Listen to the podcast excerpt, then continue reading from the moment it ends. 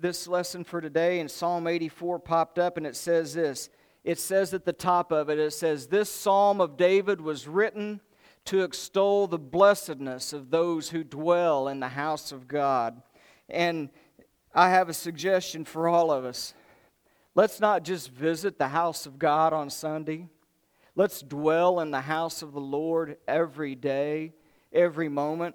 He said, David said this as you go through that psalm. He said, How lovely is your tabernacle, O Lord of hosts. You know why he puts Lord of hosts up there? The word for hosts. When you look at the, that in the Old Testament and it says all the time, the Lord of hosts, that word is Sabaoth and it means army. He is the general in charge of the spiritual army. He and David was always facing battles, and so he is speaking to his commander in chief. And how blessed is it to dwell in your house, O Lord of the army who protects me. Your angels surround me. I remember one time the prophet was surrounded by an army, and his little servant was standing beside of him, and he was scared to death. And he says, What are we going to do? What are we going to do? And he says, Lord, he says, Don't you know that those that are with us are greater than those that are against us? He said, Lord, open his eyes so that he can see. And when he opened his eyes, he saw the chariots of God and the army of God up there in the sky. David's praying to the Lord of hosts and says, God, my general, protect me. How great it is to dwell within your house and your tabernacle. And he says, the sparrow, he's got a nest, and the little swallow, he's got a home. But as for mine, mine is going to be my family upon your altar. Our family is upon the altar of God, and my dwelling is within your tabernacle. And I will dwell there. And then you know what he says? Then all of my house will serve and praise you. And then it says, Selah. Have any of you guys ever been reading through the Psalms and seen Selah And you just wondered why that was? Most times we even just skip over it. You know what Selah means? Because you see, when, when David wrote these Psalms, he wrote them and played them, and they was meant to be played on the different stringed instruments and on the harps and on the trumpets. Selah is a pause, a rest in a, in a musical symphony. And what it means is, I rest in the Lord. So every time you see the word Selah in the Psalms, it means a rest in the Lord. I am resting. I am laying this burden and prayer that I just said upon the Lord, and I am resting in it. So now I want you to appreciate Selah every time you come across it there in the Psalms because that's saying, I'm giving this over to God, and I am not going to be burdened with it anymore. I am giving it to Him, and I'm going to be in peace. And then, Oh, blessed is the man whose strength is in you, O Lord God of hosts. Hear my prayer, O God of Jacob, Selah. You know why it's Jacob, Selah? Jacob got his name changed, right? You remember that? He wrestled with the Lord and his hip got put out of joint. And he said, I'm not going to let go of you until you give me a blessing. And he said, Okay, I'm going to change your name to Israel. So, you know, whenever you accept Christ, you get a new name Revelation promises you that. You get a new name given unto you. He got a new name because he was now born again. And his name went from Jacob to Israel. Jacob meant cheater, supplanter, crafty, deceiver. Israel, El is God, and, and Rael means God's prince. So he went from being a cheater, deceiver, to the prince of God. But every time then in the Old Testament, when it refers to Jacob, you're recognizing the man I used to be, and I'm going towards the man I want to be. So sometimes he says he prays to the God of Jacob, and sometimes it's to the God of Israel. And when it's to the God of Jacob, it's to remind you and I of where we've been and where we're going. So he continues his prayer and says, Give ear to me, O God of Jacob. And that's why, because that's my old man wanting to come through. So, Lord, take that away so that you can hear my prayer and you can see my face. O Lord, hear my prayer. You are my shield, Look upon the face of your anointed. Don't turn away from me. And a day, now listen to what he says. He says, Lord, one day in your court is worth more than a thousands in the tent of the wickedness. And what he means is, is one day in your house, in your tabernacle, one day in fellowship with you is worth more than a thousand days living in the pleasures of sin. Amen. And then he says this He says, For the Lord God is my sun and shield. He is my grace and my glory, and I would rather be a doorkeeper in the house of the Lord than to dwell in the tents of wickedness. So he would rather be a doorkeeper for a day than in the tents of wickedness, of pleasure, of prosperity for a thousand days. Isn't that our prayer? Let's go to God in prayer as we get ready to be challenged by His Word. And Father, as we, we humbly bow before your throne of grace and mercy, we pray to you and we, we put a rest and a pause in here today. Selah. We give our cares, our burdens, our troubles to you, and we just turn our face towards you in joy, and we want to know more about you, Father. We're going to be challenged today by the things that we hear. So, Father, I pray that every heart can be opened, that every mind can be focused and understand. I pray that it will readily be built upon the framework of our soul, your word, building a bomb shelter for us so that we, with David, can rest and pause inside of the bomb shelter of your word and nothing can affect us. So, Father, challenge us, enlighten us, and encourage us by the things that we are about to hear. And we give all glory, honor, and praise to you, and we pray that our worship this day is pleasing in your sight and glorifies you for the God that you are. In Jesus' name, amen. Praise God. All right. Joshua 24, if you want to turn there with me. Joshua 24. God has brought them out of the land of Egypt. They've crossed over the river into Canaan's land. I'm on my way where the soul of man never dies. That old song. They've crossed over. The Lord has fought the battles for them. He's, he's, he's took the enemies out of the way. They've got the land of promise, their inheritance. They've set down and they've divided the lands up according to the tribes. And then within that zone of the tribes, they divided it down into the families, and everybody's got their inheritance. And now the time is getting ready for people like what we do today to enjoy life and to be out there on your own and making your way. So he comes around and he tells them this. He said, Hey, today's the day. We've, we've done everything. We're getting ready to go. But I want you to know this God wants you to serve Him. God wants you to walk with Him. God wants you to follow His ways. He wants you to listen to His voice.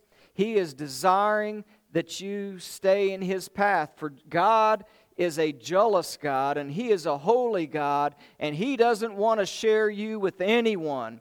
He wants you to be His, Him to be yours, and He wants that covenant relationship with you, but He doesn't want you to eat of the goodness of His hand and the things that He does. And then to turn your back on him and to serve other gods. Don't allow any of that stuff to happen to you. And then he says this in verse 14. He says, Now therefore, Fear the Lord. Serve him in sincerity and in truth. Put away all of your former life and the gods and the things which used to entangle you with, that your fathers served on the other side of the river in Egypt. And now I want you to serve the Lord. And it seems evil to you, if it seems evil to you to serve the Lord, then you'd better choose this day whom you will serve, whether the gods which your fathers served, and that were on the other side of the river, or of the gods of the Amorites in the land where they dwell. But I'm going to tell you something, Joshua says. I'm going to tell you something straight up right now going forward. As for me and my house, we're going to serve the Lord God. How about you? Are we going to make, you've already made it if you've been baptized into Christ, and if you're a Christian and you're a believer in Him and that He is the Son of God and that He arose and He died for your sin, if, if you've done that, you've already made this covenant with Him. We're going to talk about that in a minute. But we're in a covenant relationship already. But leaving this day is just like Joshua telling us as you're getting ready to go out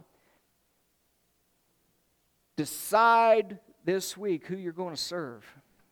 Is as for me and my house, it's no longer the old man I used to be, but it's the new man God wants me to be. And as for me and my house, from henceforward, we're going to serve the Lord God. And I want to tell you something. They kept saying, We're going to serve the Lord. And he'll say, Wait a minute. God's a jealous God. But didn't we tell you we're going to serve the Lord? And, and they bantered back and forth for quite a while. And he's going to tell them, it's not about the emotion of the moment. We can sit right here and say, we said we're going to serve the Lord. But you know what? When you get out there and the rubber meets the road and the trials come, the pain comes, the temptations come, the heartaches come, it's a little hard to just say, I'm going to serve the Lord, isn't it? And at me and my house we are because it doesn't always just go that way. And Joshua is telling them it takes more than just a word, it takes commitment, it takes perseverance, it takes stick to itness. And if you're a redneck like me and you've heard Foxworthy in the past, they'd say, It, it? No, ought to. Well, you got to have some ought to. You know what I mean? You got to ought to. If you're going, you and your house is going to serve the Lord, you got to ought to, don't you? You got to want to. You got to desire to. It's got to be a part of who you are with it. He says, you You've got to serve the Lord and be challenged by this. And they said, We will, we will. We will serve the Lord God and we will obey his voice. You know, every time that God spoke to Moses or one of the prophets, it'll say, The word of the Lord came to Moses, or the Lord spoke to Moses and told him to tell the people, saying, and that means the Lord gave the word to him and he's supposed to teach it to them. You know what? That word of the Lord is his word that we have now in writing. The Lord spoke it then, He moved people to write it then, but that word, that voice of the Lord, is what we read and we have in that canon of Scripture called the Holy Bible. And so He says, You need to obey and follow the voice of God. And takes a commitment to do that day in and day out. And you know what? Times are going to get tough. I, I think they're going to get tougher here real soon. So we're going to have to make that commitment today. And we're going to have to start going to that word and learning what that word is and banking it up in our heart and our soul to build a trust in God, as David did as my Lord of my army, the one who's going to take care of me, and nothing is going to happen to me. Now, these tough times are coming, I think, and I think it's either a test for us and if we don't pass the test, it could be the start of something that I wanted to teach you about a long time ago, and I, just other things kept coming up. So evidently, the timing was right for now. Because I didn't get to teach what I wanted to do, I was led to bring you to the five cycles of discipline so that you could understand that and what's called the law of the blessing and cursing of God. So, because when a nation is coming under some things, it starts with the people and it starts at home. If each home says, I will serve the Lord God, me and my house, then every home is serving, then that means the nation is serving God. And I want you to understand that all nations are under the authority of God. Authority is a thing that people do not like these days. People don't want anybody or anything to tell them what to do, what they must do, what they have to do. They want to do what they want to do. And that's the problem in America today and a problem in a lot of our, homes and, and society. But as the children of God go, as me and my house go, so goes this country. And so goes either the blessings or the rejection of God upon a home, a family, and a nation. And so God says, Don't expect to partake of my goodness and grace and then turn and serve other gods and leave me high and dry. It doesn't happen that way. And I know that those folks on TV, and I know that some of those guys don't want you to know that. They want you to be happy, jolly, and keep sending your stuff to them. It don't work that way.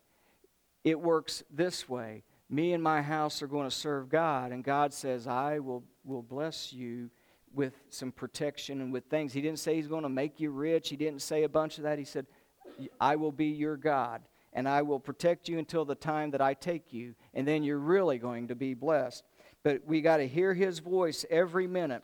And as he spoke to him. Now, here's this law. And I'm going to start out in Peter in the New Testament for you because this is going on from Genesis 2. This, you follow me in the garden. He said, Follow me, listen to my word and you get all of this in the garden. You don't follow me, and the day you eat, you will surely die. And trouble came, and man has had to work by the sweat of his face, and women in the travail of childbirth ever since. So there is a law of blessing and cursing that always goes with whether I follow God or not, whether He is my God or not. And Peter describes it like this that know this, that God is not slack concerning His promises, but that He is long suffering you see, he's going to tell you in a minute that there's coming a day when everything in this world is going to be burned up with a fervent heat. Everything that you hold near and dear, your cars, your trucks, your houses, your everything, even your iPads, your cell phones, everything that you latch on to and that you think is so important is going to be burned up. There's only one thing that matters. Did you know Jesus Christ? Were you mine? Everything else is just a detail of life. And he says, There's one reason why this hasn't happened already. And it's the scoffers are saying, Where is God? You've been warning me, preacher, of these kind of things. I've heard it all of my life, and every day keeps going on. The sun rises, the sun sets, I go to bed. Everything moves on day to day as it always has, and so I'm not worried about it, and I don't believe you. Peter says, Oh, you forget that they said the same thing in the days of Noah, and they weren't ready when the floods came.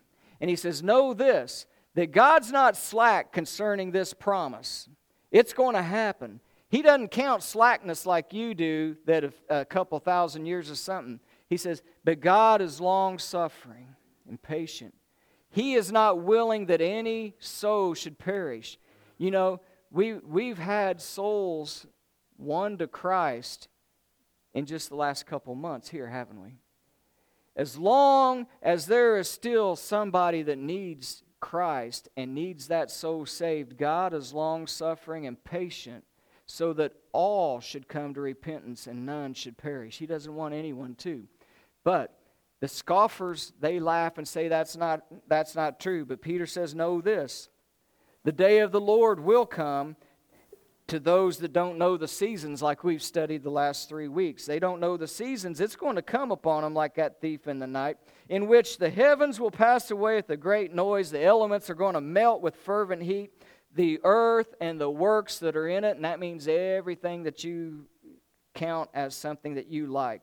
You, anything that you've got, your heart's desire and holds dear. Therefore, he says this, here's a purpose statement. Therefore, Seeing that all of this is going to happen, the fervent heat, the melting, and everything that you hold dear will be gone.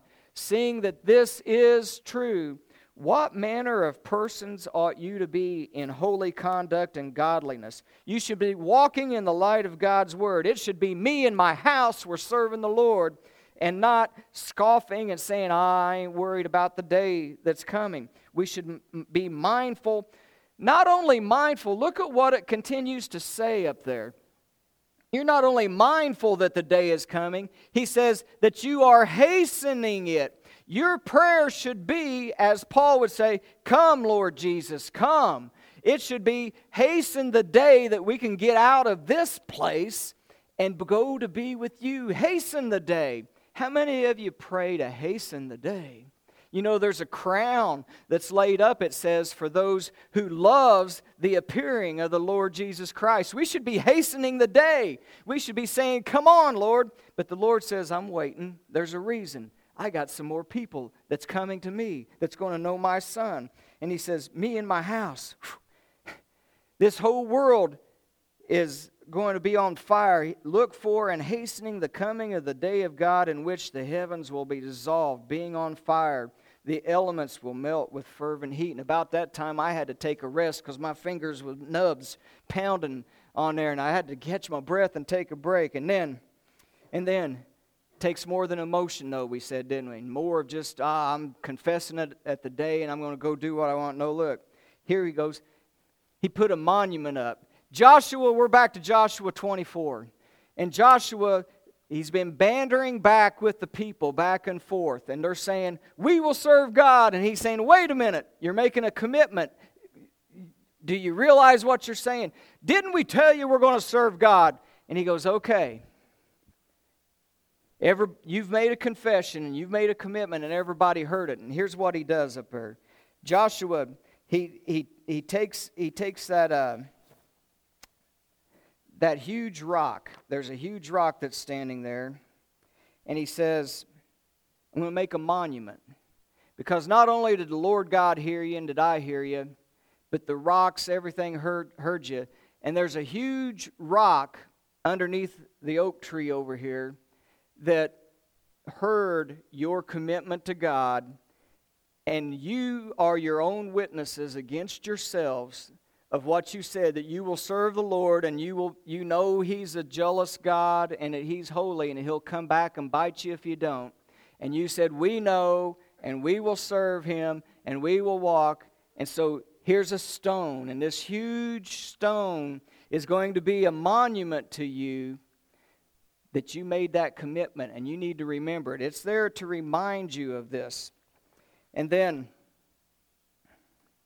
I lost my place, so I'm trying to catch up, make sure I don't miss something. It will be the witness for you and your inheritance.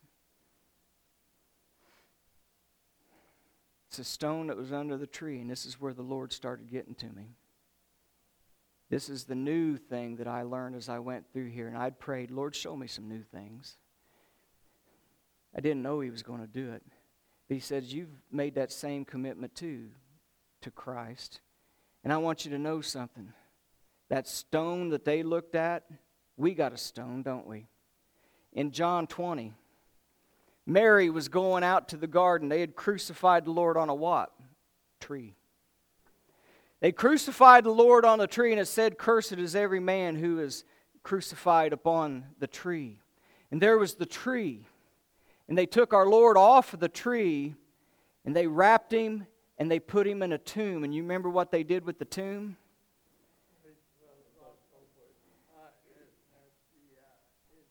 Didn't they, though? They rolled a huge stone into the front. The last slide on here, I'm going to share something else with you, but know this that whenever they do that, this stone is huge. It takes several men to be able to move it. And one of the reasons why is because they always put it in a trough so that it can't come out. There's a trough so deep, cut to the size of the stone, and it's downhill into some rocks over here. So that the stone, when they roll it in place, they talk about rolling the stone. It's not a round ball type stone, it's a flat, like millstone. And the flat part of it, and the, it's like a wheel, and they roll the stone and it's carved in the rock slightly downhill so that the stone will roll down and smack into the rock that's of the mountain that supports it. And you can't hardly move it because you're pushing that thing uphill. But not only did they try to keep the lord in the grave by rolling the stone in front of the tomb but you remember that the the Jewish leaders went to Pilate himself and said, Remember, he said he was going to try to raise again. And if somebody takes his body, and they say that he's resurrected, it's going to be worse than before. So we need to make sure that nobody gets there. And he says, Do whatever you got to do. So not only do they roll the stone, they go out and they hire 16, a, a centurion of guards, 16 Roman guards to guard the tomb, and they seal it with the seal of Pilate and of Rome. And they sealed the rock, they rolled the stone, and they got guards posted so that the Lord's body can't get out of the tomb. And Mary goes there that morning thinking they didn't do a good job in anointing my Lord. They had to do a quick job to get him in there before the holy day and before evening. I've, I've got to be able to do it, but how am I going to get to him? Because there's a stone rolled in the way. And you remember in John 20, as she's going up there, she looks, and the stone has been rolled away. And it says in Mark 16 that she, she's thinking these thoughts How am I going to roll that stone away? How can I get there and do that? How can I get to my Lord and to anoint his body better? Because there's a stone that's rolled, that's sealed, and guarded. That was her thoughts, Mark 16 says. But she tops the hill and sees the stone open. You know how the stone got open?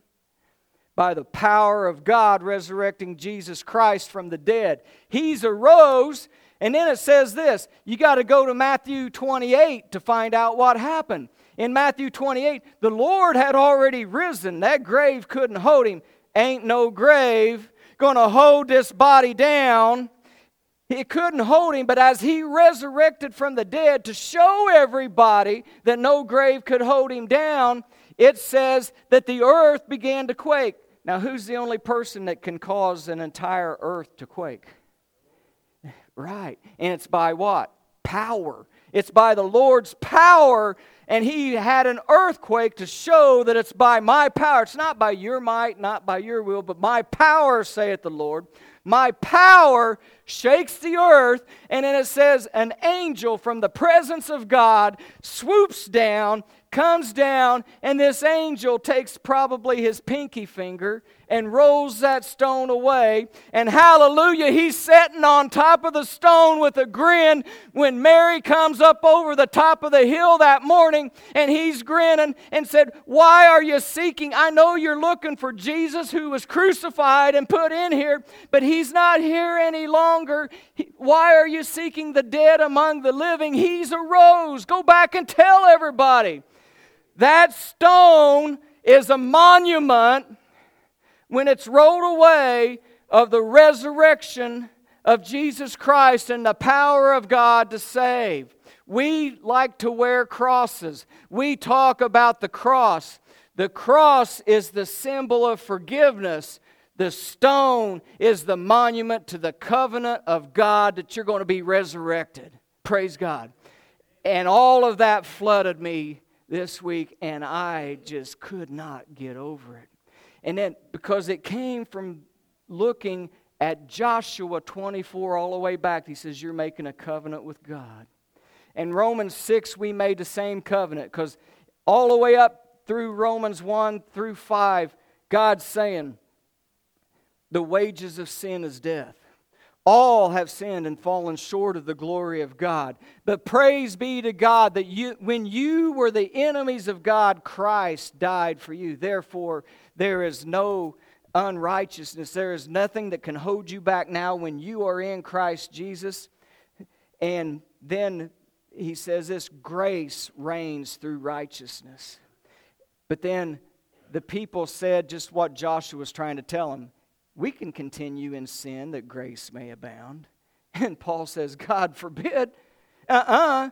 Don't you know that when those of us who have been baptized into Christ were baptized into his death?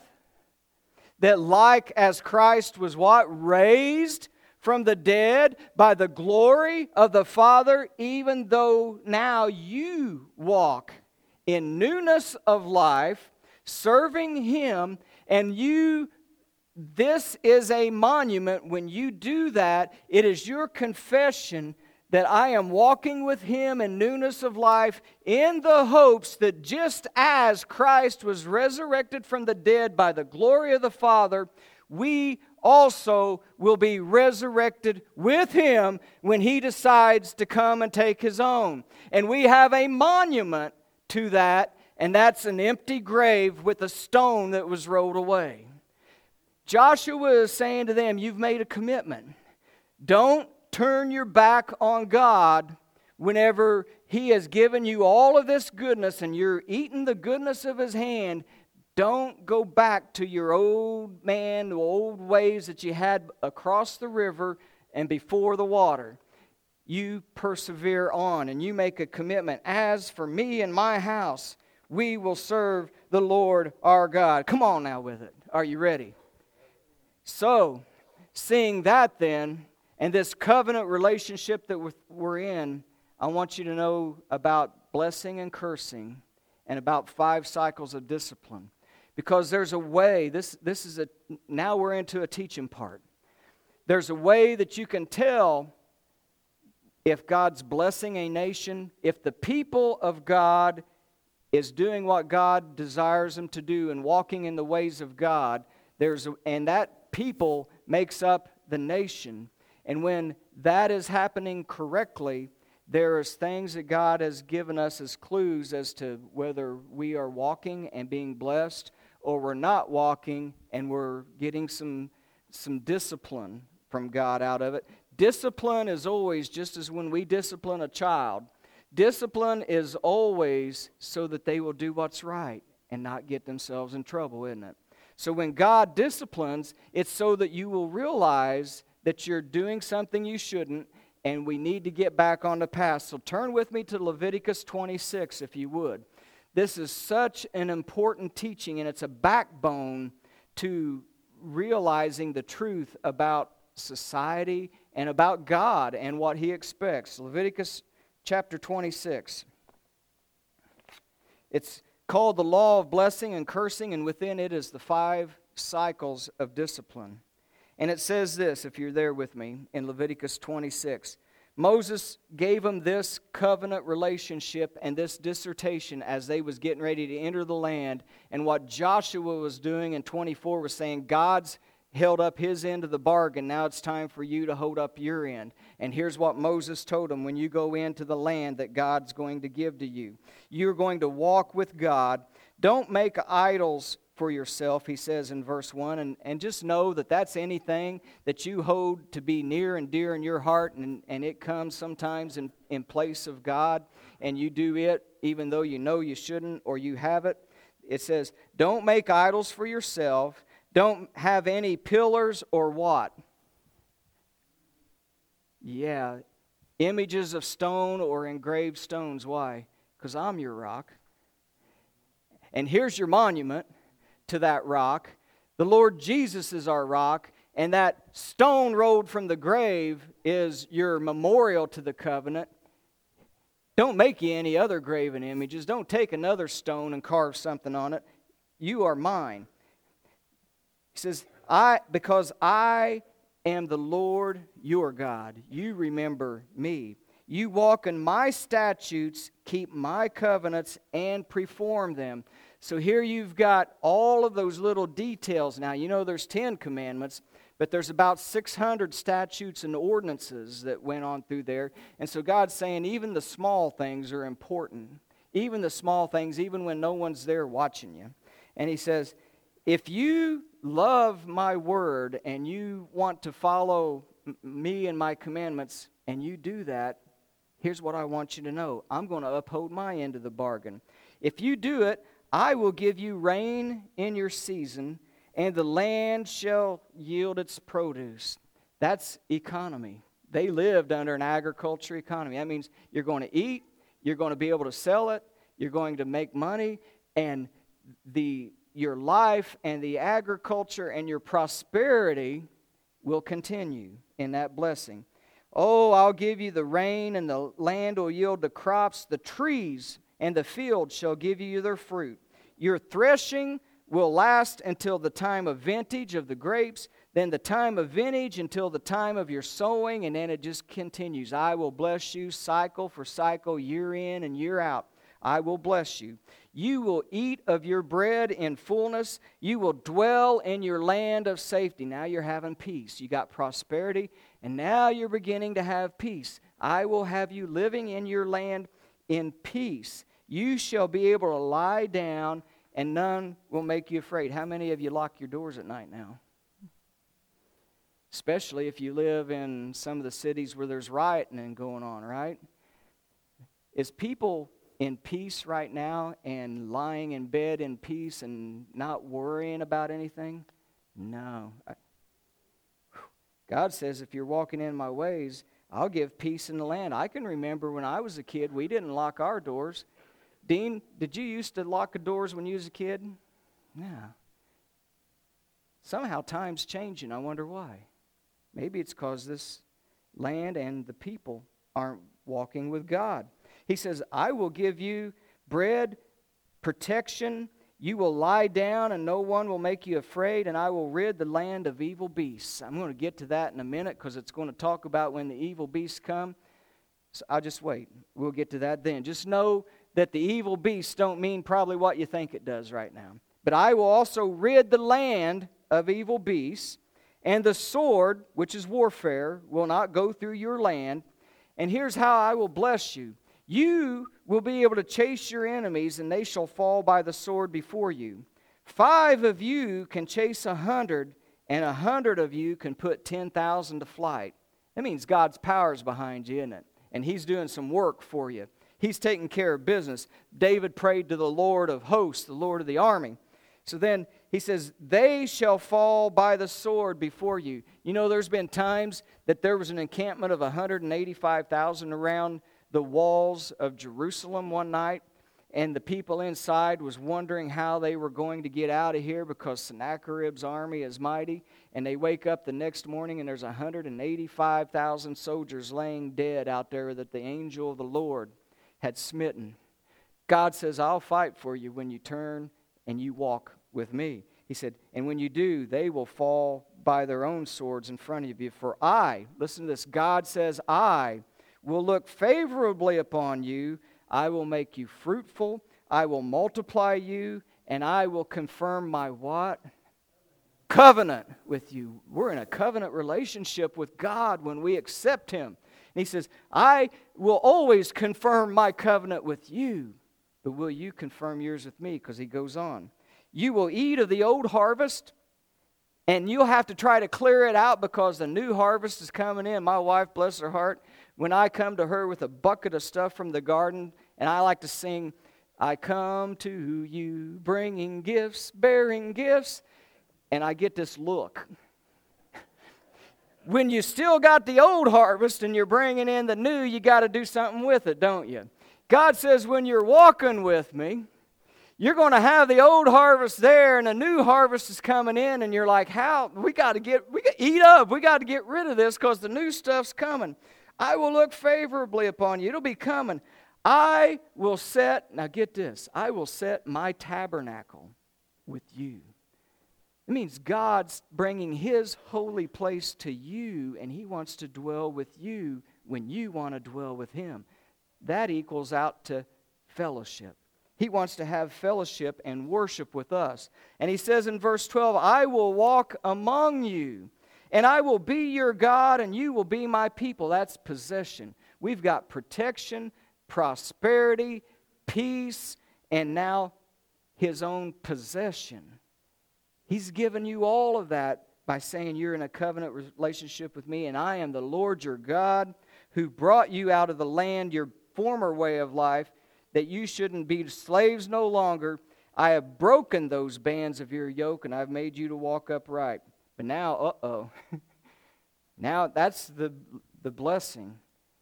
Verse 14 starts the other side. Listen. But if you do not obey me, and you do not observe all of these commandments, and now listen to this, because these are down to the little bitty fine points of the law of God. If you despise my statute and your souls abhor my judgments, those are the little things. Loving those that don't deserve to be loved, praying for those that despitefully use you, type of things that God's told us to do.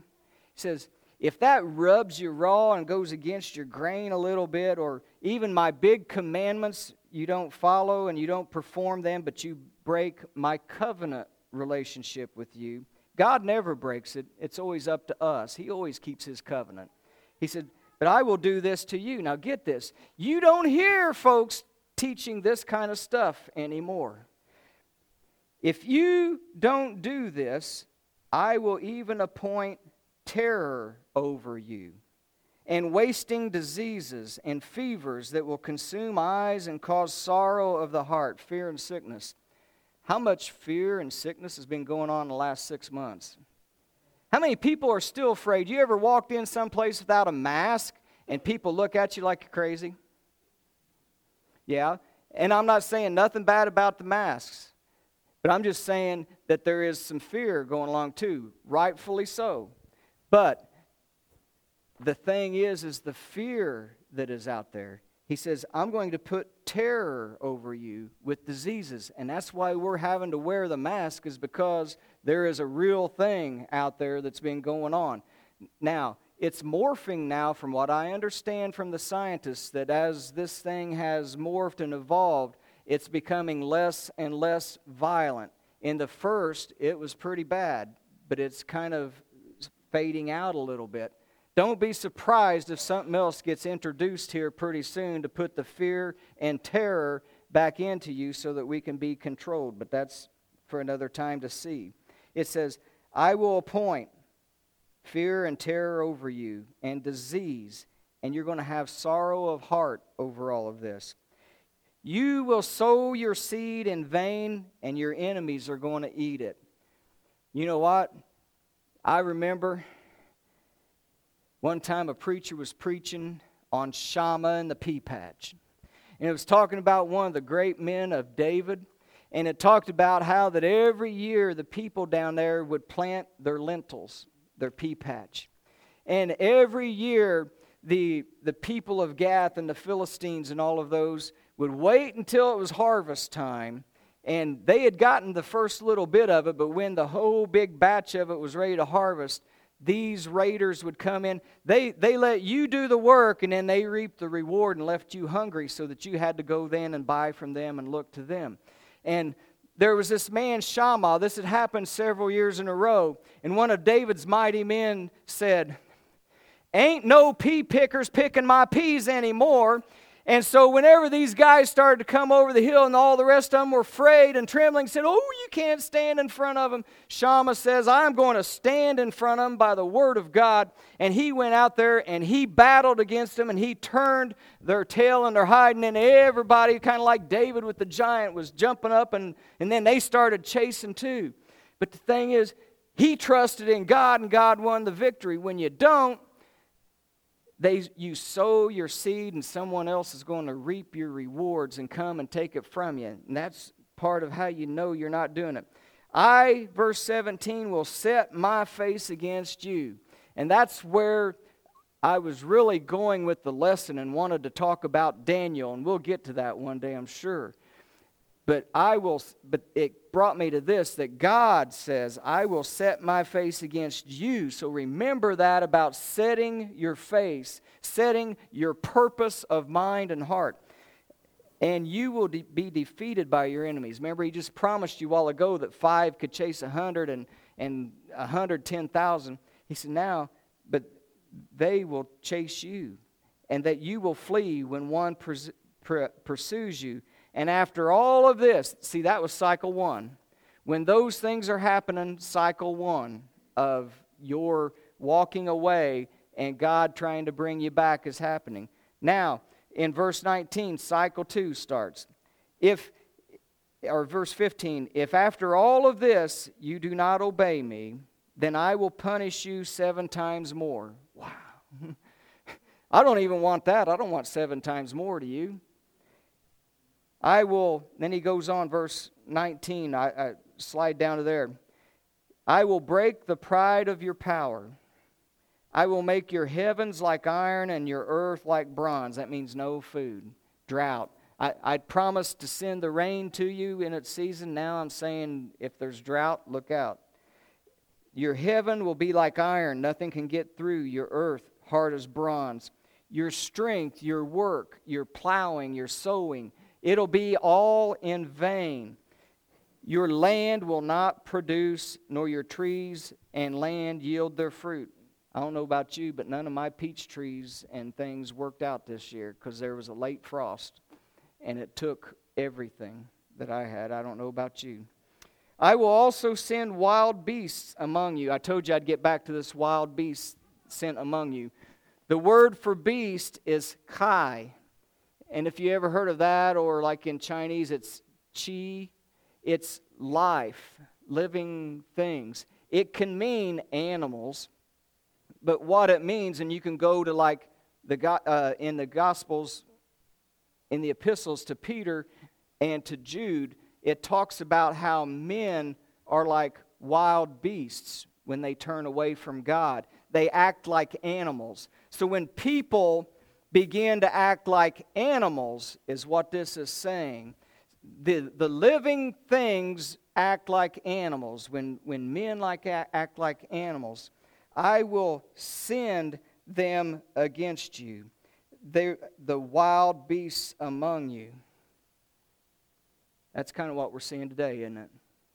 We're seeing people acting like animals out there, burning and pillaging. It says this the thing that separates a man from a living being beast is the depredation of the mind that has rejected the authority of God and His Word, and it's being displayed in their evil and wicked deeds. So God will allow the reprobate minds to not be restrained by authority any longer, but to go about in violence. Now, if that doesn't sound fitting today, I don't know what is. And they shall rob you of your children, destroy your livestock, make you few in number, and your highways will be desolate. And if by all things these are not reformed, and by me, and you walk contrary to me, I will walk contrary to you, and seven times more will be for your sins. And I will bring now the sword. Now we're getting into that was number three when it gets down to wild beasts. Number four is where Jerusalem was in the times of Christ. Number four is where there's been a war or a takeover, and you are no longer under your own nation's authority, but you are serving someone else. They were under Roman authority at the time. And it says this in cycle four I am no longer going to walk in your ways when you're contrary to me, and I will punish you more, and I will bring the sword and war that will execute the vengeance of our covenant. And when you are gathered together within your cities, I will send pestilence among you, and you shall be delivered into the hands of your enemies. And when I have cut off your supply of bread, it's going to come about that the women shall break their bread, that ten women will bake their bread in one oven, and they shall be, bring it back by weight, and so that you shall eat and not be satisfied. And I remember a passage that says something when the horse is riding out, and it's saying something about that uh, the wheat for a day's measure and three measures of for a day's wages and three measures of barley for a day's wages. And so a day's wages only buys one measure of bread, and you'll eat but not be satisfied because you didn't have enough for your family. It's part of what God says is a part of you should have been listening to me and coming back to my way. So, verse 27, cycle number five. This is what happened in Jerusalem in 70 AD when they still didn't turn back to God and repent and they walked away. Then the, the temple was destroyed brick by brick, and the nation of Israel was scattered abroad. Listen to verse 27. After all of this, if you do not obey, but you walk contrary, then I walk contrary to you in fury. Oh, it's stepped up even more now. In fury. Wow. And even I will chastise you seven times more for your sins. You will eat the flesh of your sons you shall eat the flesh of your daughters. And I will destroy your high places, which was their new idols and monuments and places of worship. And I will cut down your incense altars, and I will cast your carcasses on lifeless forms of your idols, and my soul will abhor you. You ever heard that about God? They don't they don't talk about that today on TV anymore, do they? My soul will abhor you, and you are going to be eating flesh, and I will lay your cities waste, and I will bring your sanctuaries to desolation, and I will not even smell the fragrance of your aromas. That means your prayers, your worship ain't no good right now to me. It, it now you've went too far. I abhor it. I won't even turn and I won't smell it. I won't have anything to do with it. But I will bring your land to desolation. Your enemies will dwell in it. And that's when the fifth cycle, and when Rome conquered it, and everyone else came to live there in that land. And I will scatter you among all the nations, and draw out a sword after you, and you'll be desolate. I don't think we want to get to four and five, do we? I think we're touching on the first three. I don't want to see four and five for me or my family. So that means it starts at home, doesn't it? And for every family in this nation, it starts at home that me and my house, we're going to serve the Lord. And when every house begins then to serve the Lord, God says this. After all of you that are left, he goes on to t- tell about the absolute terror and how frightened you will be that a leaf on a tree will shake and you're, you're thinking it's someone after you to get you and you'll be in such fear. He says this, though, down there in, in verse 40 But, and if, they confess their iniquities and the iniquities of their fathers with their unfaithfulness, in which they were unfaithful to me, and that they have walked contrary to me, and that I also walk contrary to them. You realize that God's not blessing this situation any longer, and now you say He's walking away from me because I walked away from Him, and they begin to inquire of me and pray to me. Then he says this If their uncircumcised hearts are humbled and you accept your guilt, then I will remember my covenant with Jacob. You've been acting like Jacob, but I'll remember that it was with him first I made my covenant. And my covenant then with Isaac and my covenant with Abraham I will remember, and I will remember your land. So I pray that we as a body of Christ realize God has five cycles of discipline, that there is a law of blessing and cursing depending upon is me and my house serving the Lord God, or are we walking in our own ways of Jacob and our old lifestyle before the river and before the water? Soon, I'll share with you another way that we can tell, and that's out of Romans chapter 1. And we'll see that we're well within Romans chapter 1, too. Meanwhile, we've covered a lot of ground. Come on back up, praise team. I hope that today's message we've, we've learned Psalm 84 that to be in the house of God and to dwell in it is such blessing, and that the Lord will fight for you, and He will be your strength, your shield, your prosperity, and your peace. We will dwell in the house of the Lord. One day in the house of God is better than a thousand days in, in the pleasures of sin for a season. That's what they said about in the, in the chapter of faith in uh, Hebrews 11 about Moses. He was in Pharaoh's court, he was a prince. And it says that he saw not fit to spend a season in pleasure, but he chose rather to suffer with the children of God. This is what David was saying too. We saw God's covenant with us. He blesses, He protects, He prospers, He, he has peace, we are his possession. As for me and my house, let's serve the Lord.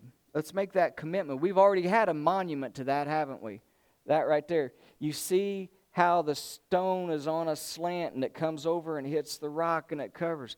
We got a monument to the covenant that God's made with us and the promise He's going to resurrect us unto eternal life. We got to follow Him. If you have been baptized into Christ and, and made that covenant relationship, today's the day that we leave here saying, Me and my house are going to serve the Lord. If you haven't already made that commitment and this memorial, today's your day to do that. And we've got clothes here and towels, and you're going to leave in your dry clothes, but you can go in and you can say, I believe, I confess in faith. I want this monument to be mine. I want to be raised up with the promise and the hope of eternal life. You need to come up and do that today if you've not already done that as well. And the stone was rolled away. We talked about that.